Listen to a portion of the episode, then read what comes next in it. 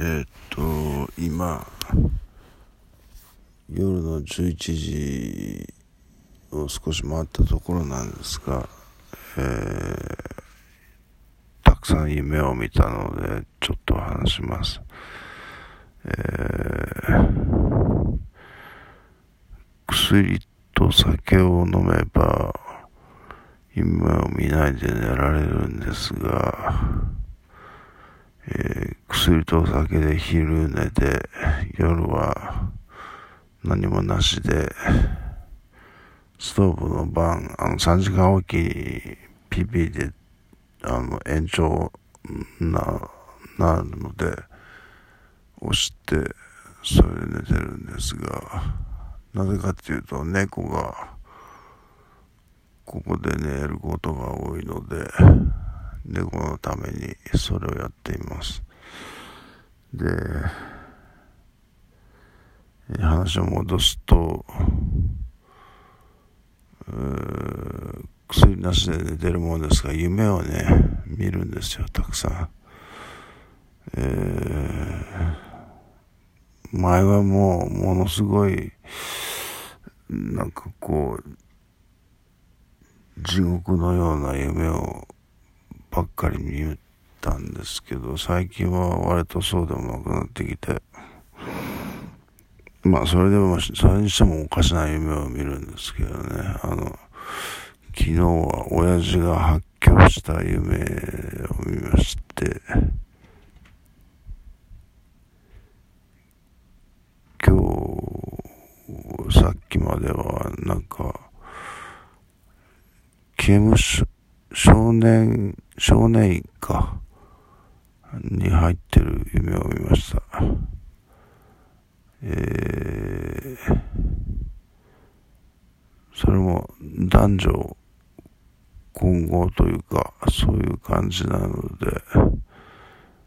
いろいろ、で、若いですし、いろいろ、なんか楽しかったな、みたいな。これ何回似てんなと思ったら、あの、病院、精神病院に入院してる時の感じにちょっと似てる感じがしました。まあそれでも、あの、少年院ですから、やっぱり厳しくて、その、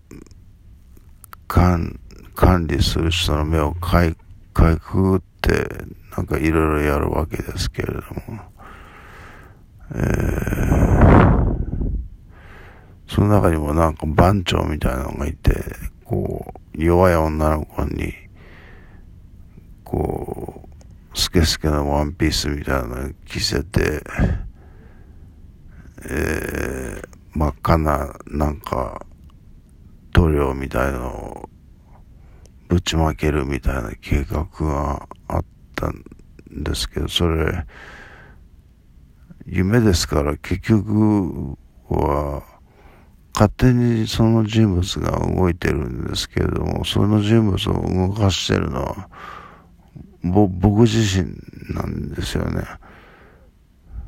えー、誰かに言われてそうやってるわけじゃなくて、夢の中でいろんな人がいろんな行動をとるんですけれども、全部が僕の無意識の中にあることで、まあ面白いなというか、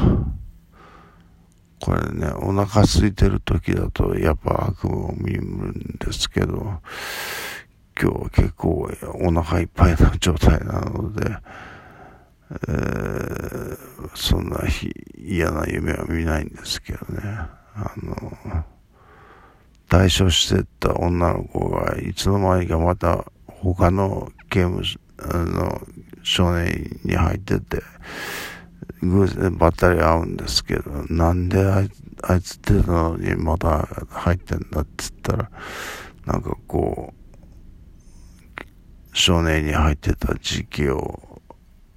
あの、自慢し合ったみたいなことがあったらしくて、っていうような話なんですけど。うん、だから、その、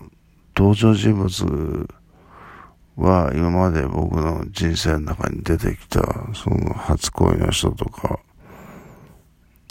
えー、小学校のね、あの、夢の中では小学生じゃないんですけど、T なんですけど、あとは会社の先輩でインパクト強かった人とか、ですけれども、いや、とにかくいろんな夢を見ますよ。うん、なんか安い映画を見るよりよっぽどなんか強いエモーションを持ちますね。うん